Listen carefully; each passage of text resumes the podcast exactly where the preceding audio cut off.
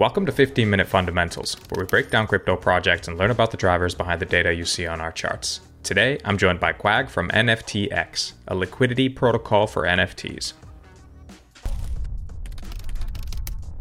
Hey Quag, welcome to 15 Minute Fundamentals. It's great to have you on. Great to be here. To kick things off, could you give a quick intro to NFTX? Yeah, so NFTX is a liquidity protocol for NFTs and I guess most notably, it's like fully permissionless. So everything happens on chain. There's no, it's not like an OpenSea marketplace where it's all handled on databases with signatures. Uh, it's a fully on-chain uh, liquidity protocol for NFTs. How does that work in practice? So, at a bit more of a technical level, what is a liquidity protocol for NFTs? So, I guess the main underlying tech behind it is you have an NFT, so an ERC 721 or 1155, which traditionally isn't fungible, and um, you would deposit that into one of the NFTX vaults, and in return for that, the vault would take your NFT and then hold it in the vault, and it would return you one ERC20 token that sort of represents that NFT in the vault. So, like one of the key concepts of NFTX is to like vaults to NFTs is always like a one-to-one mapping of like the ERC20 token. So we'll say Punk, for example. If you put a Punk into the vault, the vault mints one Punk token. Uh, and then you get back one one punk token. Um, if you're selling there and buying, there are fees attached to that, and the fees are paid in the Punk token. Um, but that's ultimately how it works. You deposit a NFT into the vault. The vault mints a token uh, and gives that out. And to likewise, to then take an NFT back out of the vault, uh, the contract requires one Punk token to go in, at which point it will then burn that token and send a Punk uh, back out. Yeah, so it's a very different model to what users um, might be used to seeing with peer-to-peer marketplaces like OpenSea and LooksRare. And on that, it would actually be really interesting to hear what the main innovations are from a user perspective that you introduced with your model compared to these other solutions. I'm pretty sure it was the first, and if not it was the first, it was definitely I think the most successful at basically making on-chain NFT liquidity effectively.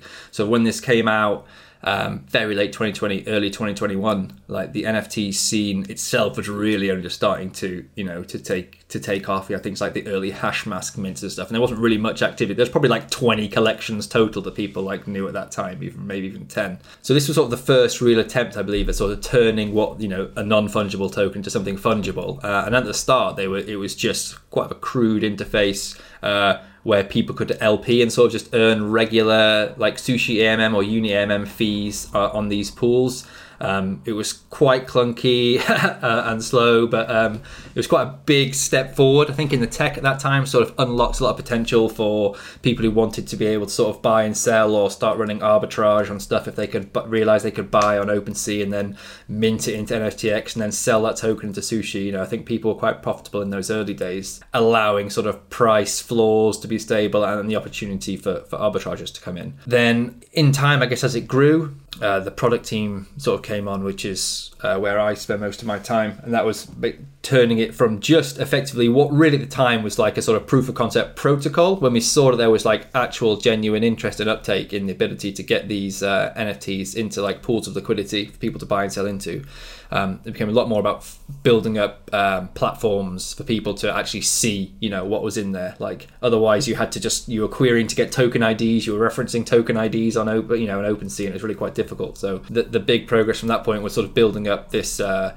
the marketplace view where you could see what was in the vaults, you could buy and sell directly. Um, we sort of built out these uh, Zap contracts that allowed you to go in and sort of instead of having to sort of uh, previously you had to mint the token directly on the contract, get the token back, you go to an AMM. You know, it's a slow process. We made these sort of Zap contracts that allowed you to do that uh, directly uh, on, on the on the web app itself, which again again has sort of enabled users much quicker access you know people who aren't really technically savvy you know a lot of people sort of came in with the nft wave and they can like control a wallet they know about you know using an interface and a web app but having to like dive into etherscan um, and do things directly it was a bit confusing or really dealing with amm pools. So uh, yeah that allowed those sorts of users to come in and uh, be able to sort of sell instant liquidity, which is, I think, the whole NFTX model uh, and the idea of instant liquidity of NFT floors kind of drove, kickstarted the whole like MetaFi scene really with like the financialization of NFTs when people realized that there was sort of this liquid uh, floor available. I think really sort of helped boost the idea, you know, of quote unquote floor that everyone talks about you know you know what what is basically the best bid you know on the table uh, and that came from like these at the time like these sushi pools that um, were just representing the liquidity. So it wasn't like a person, you know, having to buy. This was literally just a permissionless, always there liquidity pool. And if you know, there's always a buyer of last resort, and it's always the it was always the liquidity pool. Exactly, and instant liquidity at a floor price of an NFT is a pretty valuable feature. Um, I could have used that a few times over the past year. Can you actually explain how these floor prices are determined on NFTX? Prices is fully determined by effectively the market or the or the liquidity pools. So anytime it's it's basic it is since they're since the the NFTs are minted into ERC20 tokens, the the whole NFTX pool is basically just backed by a liquidity pool of ETH and however many of the tokens and you know so like Punk and ETH are in the in the Punk vault basically.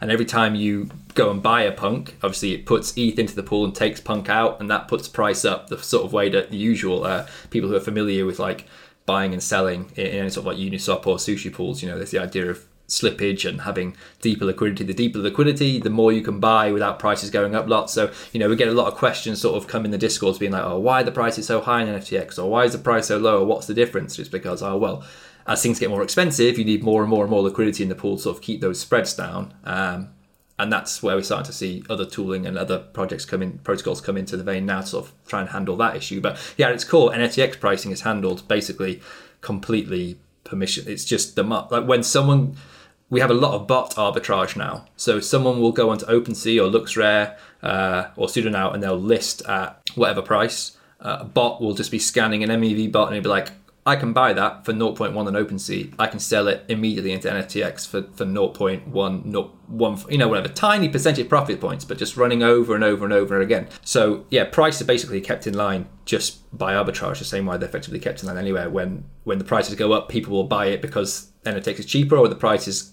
um, go down, they'll sell into it, um, and it's just sort of kept in line mainly by by arbitrage in the market.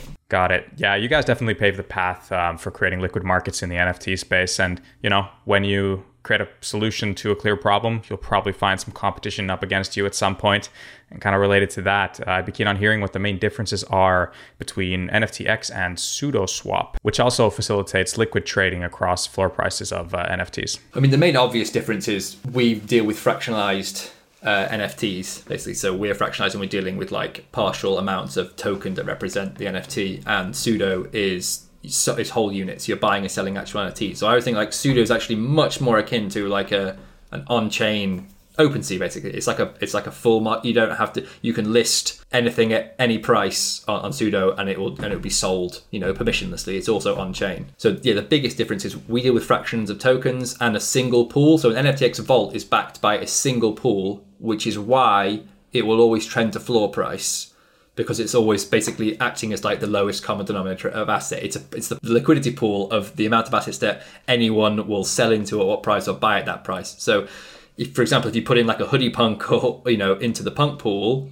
someone is going to within the next block probably because I think the punk pool has quite advanced MEV on it would be taken out immediately because obviously hoodie punks are worth far more than floor punks and the NFT uh, price will track the floor price of the vault because it's an instant liquidity cost. So it's only ever going to track uh, basically the lowest price. Whereas Sudo it's like a collection of pools. So like when you're browsing on you it's basically you're just browsing other people's listings you know, and when a sell or a buy happens on Sudo, the person who owns the fees will be the person who was selling you know the asset whereas nftx is socialized pools. So if you are providing liquidity or inventory in uh, in nftx anytime there's a buy or sell or a swap on it everyone gets the rewards shared proportionally to their stake whereas sudo obviously you know it could be a you could go to buy a punk or something on sudo and there's 50 punks listed and someone buys one and you may have had your punk listed you know either side of it or something but you don't get any fees because yours didn't sell basically so that's why i sort of compare it compare it much more to you know, an on-chain order book, Marketplace, and it's got some cool stuff with their pricing curves um, and LPing ranges and stuff. But yeah, the biggest difference is it's it's whole units for them, whereas it's fractionalized for us. Got it. Now, uh, I recently read about an upcoming integration you guys are working on with Zero X. Uh, it sounded pretty exciting. So, could you walk me through kind of the features that'll be introduced with that? Yeah. So at the moment, all the liquidity in NFTX goes into the sushi pools. So anytime you're on the site and you deposit and add liquidity or whatnot, um, it'll go into the sushi pool because that's where the NFTX rewards come from. Like uh, the the rewards that are paid for stakers uh, come out of your proportional balance staking in the sushi pool. You're providing liquidity. But what we want to allow people to do is sort of add. We call vault tokens, V tokens, like the Punk token. If I say vault token or V token, I'm just referring to Punk, the ERC20 token that represents the NFT. We want people to be able to sort of provide liquidity anywhere and the marketplace to source it. So the very common thing at the moment is concentrated liquidity ranges that UniV3 offer, where you can say, I'm happy to LP Punk between like 40 ETH and 100 ETH. Like if Punk gets down to 40 ETH, I'm happy to be all in Punk. If Punk gets to 100 ETH, I want to be all out of Punk and, and, you know, and all into ETH. And those sorts of concentrated ranges obviously allow for much tighter spreads because it's liquidity like condensed into a range and therefore it the more concentrated liquidity you have around the current spot price the tighter your spreads will be. So the idea is that say someone like FloorDAO who's like a power user effectively of NFTX uh, at scale part of their strategy would be we'll LP on NFTX in the sushi pool to get our NFTX rewards and we would also put like a chunk of liquidity in a UniV3 range, sort of around spot price, because what that will do is encourage usage of the NFTX vault because if NFTX buys and sells remain as close to spot price as possible, then there'll be much more activity, uh, which in turn like churns the NFTX vault fees. And they would also be earning because it's Uniswap v3. They could set like one percent as the AMM fee, which is much bigger than the, the current like you get a fee on sushi. So the idea is it allows people to do other strategies. Uh, so like put up a concentrated range uh, like we just did it on the dev test. We, we run a, uh, like a mainnet test with this the other day, and on our little dev account, we just set up a small range on like the little pudgies pool where we're like, we'll just set it a range between like 0.1 ETH and 0.3 ETH, and the spot price is uh, 0.2 ETH. And then we went onto the UI and we noticed that when you're buying and selling, you see it's pulling liquidity from multiple sources now. We showed that on the UI, like, oh, you know, it's pulled a bit from Uniswap because of that range there. You know, you get the best price if we're aggregating sources. So it's basically just about giving people the opportunity to add liquidity anywhere and know that it's going to be used uh, for vault activity and activity on NFTX. Things like you know balancer pools, basically, and it might be that you get in some pool rewards. So may know if some liquidity provider somewhere is like doing promoting or liquidity mining, you know, rewards like Sushi used to have Onsen rewards back in the day, and NFTX pools used to get like Onsen rewards. So it sort of allows that sort of thing. If people want to promote the usage, you know, uh, of NFTX pools on other platforms, they can do that knowing that the NFTX UI uh, marketplace is going to be pulling in that liquidity. So when people buy, sell, and swap from it, they will be using that liquidity. Got it. And onto financials. Can you walk us through NFTX's fee model? So who pays fees for what and who earns them? Yeah. So buyers uh, and sellers and swappers are the ones who pay the fees. And all those fees go to liquidity stakers and inventory stakers. Like the NFTX protocol doesn't take any fees um, all the fees, all the rewards earned go to the people who are providing liquid, uh, liquidity and inventory. Probably a good time to define the two different types of stakers in an, in NFTX, right? So there's liquidity stakers. Those are the people who are pairing the, the punk with ETH in the liquidity pool. Um, so uh, you know, and, and that's that's the most important role basically that's what allows the NFTX protocol to work with the people the liquidity providers who are providing the liquidity for people to buy and sell into then the other side of it is inventory stakers um, and this was actually, I think, one of the coolest probable like breakthroughs or you know things that has happened in the space when we when we launched inventory staking late last year. Um, and that allows you effectively just if you have floor NFTs and you're not personally attached to them, you sort of just want exposure to the project still. You can deposit them into NFTX and you will earn uh, rewards um, on your Vault token and NFTX rewards are obviously paid in the Vault token itself. Fees are paid in Punk, for example. So you could just have a floor Punk, you'd stake it in NFTX, and you would be earning interest basically in Punk on your Punk.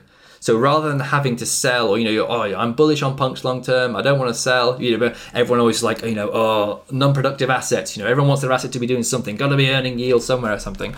You know, these floor assets you can just park them in NFTX vault, and what that does is it adds inventory to the vault. That's why you're called inventory providers because you have put a punk in. So now anyone else can go in and buy that punk you are returned a punk token as earning interest. So, you know, in three, four, five years, when you decide you might want to sell a punk or cash out or whatever, you know, you could have earned, I think the punk inventory is quite low. It's like 2% or something like that. But, you know, you would have earned that interest just in your punk sitting there doing nothing. And it's the most popular form of staking by far. Like inventory staking far outweighs liquidity staking because it's aside from smart contract risk, you know, it's it's risk free. You're just parking it in there. You will always be able to claim the amount of NFTs back that you put in, um, and you're just earning interest on top of it. Um, so those people, inventory stakers, earn 20% of the rewards. So if it's a 0.1 punk fee to sell instantly, you know, 0.02 whatever goes to the is spread amongst the inventory stakers, and that 80%, that 0.08, is uh, spread out pro rata against liquidity stakers. And they tend to do really well, liquidity stakers, because there's so much more inventory. You have 80% of the rewards being split out across like maybe only 50% of the of the entire stakers. So we, we do see really good yields on on liquidity stakers. And I think one of the best examples of that is the guy who LP'd about 17 pudgy penguins in like April or something, are about 2.5 ETH per penguin. It's like 47 ETH or something, and, and the corresponding amount of pudgy penguins are like 2.7 ETH or something. And they just range traded this entire time. They went down to like one, then back up to three, then down to one, back up to three again. And uh, this person who's LPing in this pool, they have earned over like 11 pudgy in rewards. So that's 11 penguins. And like, I always think about NFTs really, other than like being like a social concept that we can communities and that sort of thing, you know, uh, shit coins with pictures, as Cobie would say. Um, they're like a leverage play on ETH. Effectively, like everyone buys NFTs and when they're selling them, they want to have got more ETH, right? The whole the whole idea is that you are outperforming outperforming ETH. So in any sort of protocol platform where you're earning fees and you're just earning in ETH, I mean that's great because you're earning ETH, that's great, but you're not getting the outperformance that like the NFTs, you know, that we're attracted to that that people want. That sort of that, that high beta gain. So to have earned like 11 pudgies in rewards, and obviously pudgies now sort of still still going up uh, it's just been a sort of incredible. It's like a really cool use case to see somebody just set up that pool, let it run, and they're still not claiming their awards yet. They're still just sitting there, and they've learned like eleven pudgies and at like three and a half ETH or something a pudgy penguin. You know, they've sort of done real well. And at, at that point, so although now as let's say the penguins go to like 10 ETH or something, well then yeah, he'll be staring his, you know, impermanent loss in the face at that point. But before that happened, obviously, whilst it was correctly, you know, in this range, you know, he's printed a huge amount of uh, of yield in the form of in the form of the NFT. So he keeps that upside exposure. Okay. Wow, that sounds. I'm actually an inventory staker in I think the Otherdeed collection myself on NFTX. It sounds like I should become a liquidity staker as well. So yes, need nice. to need to make a few transactions there. So a good thing to look at is if you go on like the yields.nftx.io. That's like the yield focus site. We had everything on the uh, the the nftx.io site to start with, but it became really difficult to sort of do all the yieldy things we wanted to do on top of marketplace. So we're still sort of balancing out how that's going to work. But yield.nftx.io is the the main place where we show more interesting yield based stats. Um, and I do something, and you can look at the stakers split, which is quite an interesting thing. So if you remember, I said that 80% of the rewards go to liquidity stakers and 20% goes to inventory. That means basically like the optimal reward setup pools really should sort of trend to the 80-20 split of stakers. But a lot of the time you'll see pools where like the stake is split It's like 50%, 50%, 50%. And that again means that the liquidity stakers, you know, 50% of these people are, are getting 80% of the rewards. So yeah, that's why the, the APRs tend to be tend to do better. Some alpha right there. Um, a while back, you launched on Arbitrum. We don't yet have that data on our dashboard, token terminal, but how, how is that looking for you? What kind of traction are you seeing there? Not a lot. There was smaller peep in the beginning, and we were using it as a sort of like test net thing to get up and running. Uh, the main problem we hit with Arbitrum was like a lot of the infrastructure we use, like we're powered by a lot of subgraphs and stuff from the graph, uh, a lot of decentralized tech, and um, it all sort of died. Uh, their the subgraphs they stopped working like graph with the graph protocol because Arbitrum had their upcoming, which is now released, Nitro upgrade. So there was like a bunch of broken subgraphs and issues with the subgraphs on the graph, and uh, they their stance was basically, well, we'll wait for the Nitro upgrade to fix it. Now, so the Nitro upgrade has come now, and the Arbitrum vaults work again now. Like the well, they've always worked, but the the marketplace now, the Arbitrum marketplace in NFTX works again now because the Nitro upgrade has happened. So uh, all holdings are up to date, all your wallet balances are up to date. So I'm hoping maybe we'll see some more uptick in in Arbitrum now, like a, maybe a secondary NFT market, or it seems to be like Solana seems to be the place maybe where that seems to be like the other sort of busy or cheaper NFT market.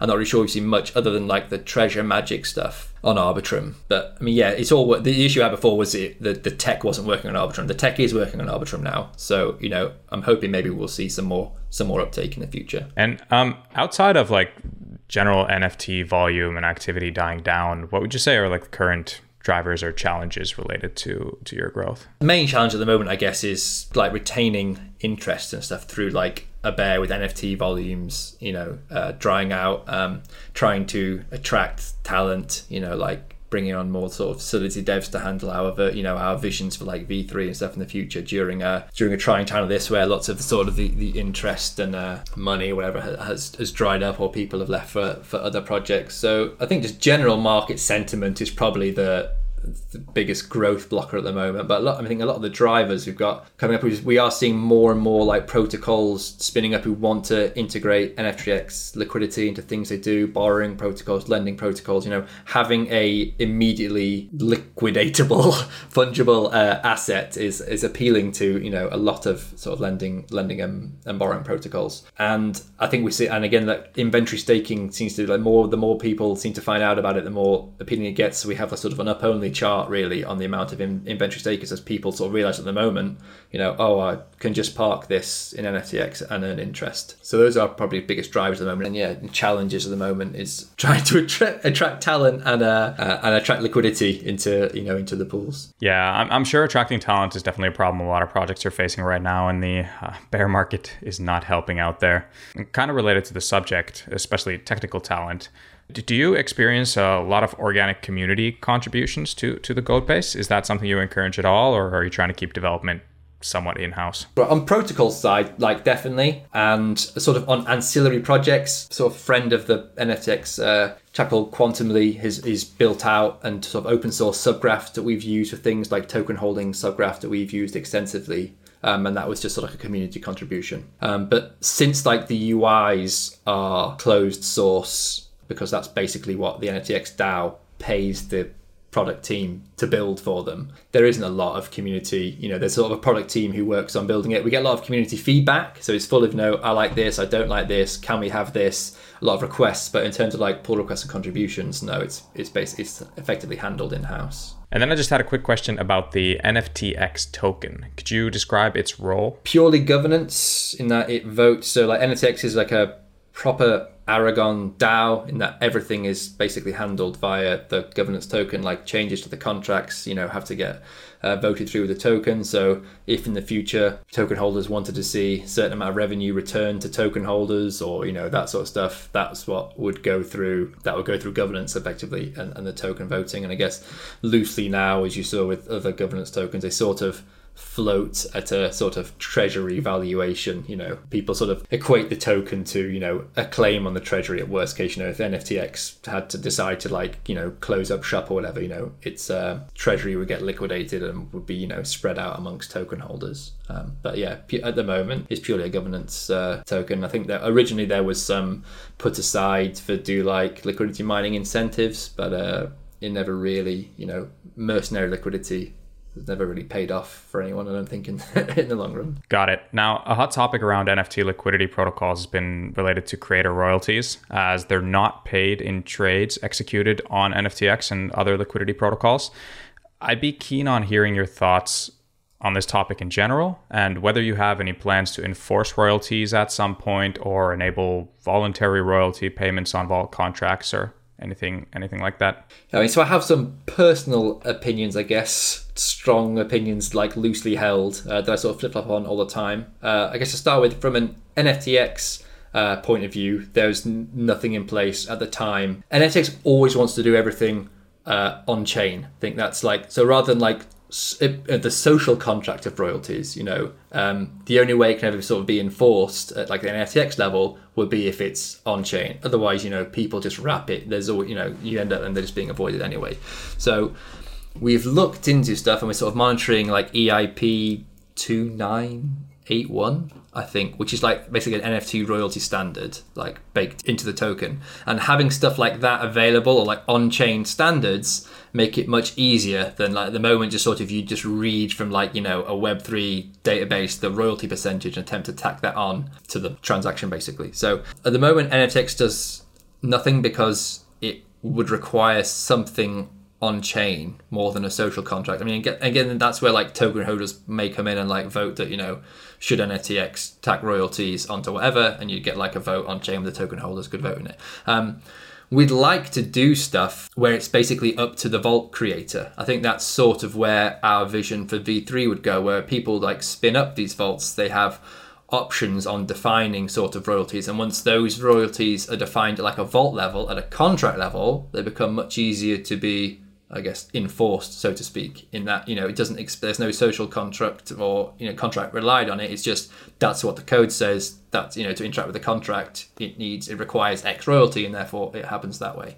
So in the next sort of version of NFTX, when we hope to have a lot of focus on creator flexibility, you know, sort of maybe launchpad stuff where collections may launch via NFTX and uh, hold a certain percentage of their own supply back or something and be able to define sort of vault royalties. I mean, you, there will always be a marketplace that spins up somewhere that is royalty free because, you know, free markets basically. That's always going to happen. So, our idea would be if there's something on chain we can implement, great, we can implement it, or allowing vault creators to create. So, what happens at that point is you may get like an official you know, let's just say Otherdeeds, for example, or something, you know, like Yuga, they're like, all right, well, we will create one on the net. It'll be like the Yuga official Otherdeeds lab, and we've tacked on like a 2% uh, royalty onto it, and that's enforced on chain. And you know, people may use that vault, and then what else might happen is, you know, the existing Yuga or someone else may spin up a, you know, Otherdeed vault brackets you know no royalties no fees or something. And then ultimately the market tends to you know decide what's used and whether whether these projects then start enforcing, you know, oh, if you've not paid a royalty, you've come from this protocol, we'll try and blacklist. You know, there's sort of that feels like that's that oncoming war coming, where you know how what might these projects do in attempt to try and thwart off or protect their royalties, but um, from an NFTX perspective, it wants to just be as permissionless as possible, and therefore, if someone wants to create a vault with royalties, we'd love to be able to allow them to do that uh, with us. And at the same time if somebody wants to create one without that's you know that's their prerogative and ultimately like the market would decide. My own personal view is i find royalties to be very high on a liquid floor. So it's quite a tax on people who are buying and selling i think when the royalties happen on a when you have so many of an asset trading at a single price point it, it, at that point it is really just trading like a sort of derivative or just I want to buy effectively like shares in that NFT really. And um, when they're traded like assets at that level, rather than sort of you know just fewer transactions, higher art and stuff, uh, it's quite an expensive tax, I guess, to pay on. That's sort of my current view. But I mean, like I said, it's it's not strongly held. I flip flop on things most days, but yeah, at, at, the moment, I think I would expect that you may see just royalties trend lower anyway. I think it's probably a, a, a good start, I guess because uh, on very you know on really high volume traded stuff you know three percent on every single every single transaction is is a lot yeah, that makes sense. Uh, I actually really like the plan to enable creator flexibility in the future. Uh, sounds pretty cool. And uh, it's interesting to hear about the uh, technical perspective there that there's currently a lack of on chain tools uh, to efficiently support royalty payments. I think that's something that a lot of people probably aren't even aware of. And on your final point, you're right. If anyone here was paying a you know two to five percent fee on trading any other liquid asset, they probably wouldn't be too happy or doing it for too long. but it's going to be interesting to see how the royalty market develops for especially different types of collections as the whole NFT market matures. But moving on to the final question what is next for NFTX? I know you're working on some cool integrations, but what else is on your long term roadmap? The current iteration is V2. I think the current plan really is uh, effectively wrapping a bow on V2. These version of the contract's been running for over a year now, like 14 months or something. You know, seen a large amount of value, good amount of TVL, and it's, it's most of it's about securing then these these contracts, potentially making them sort of not upgradable anymore. So you know they're just effectively set, you know, as they are. So there's not so much, you know, a risk of in the future, you know, that that's sort of a concern for you know other parties if, if contracts aren't upgradable. So it's funny. I think tying a bow on V2 and adding the V2 functionality into like we've got with the Zero X API uh, in for liquidity. It'll be probably tidying up and spinning up the new marketplace uh, to sort of more match what we're heading with with the Yield app, um, more personalization options or something. So sort of a, a, a nicer experience for like browsing using the marketplace.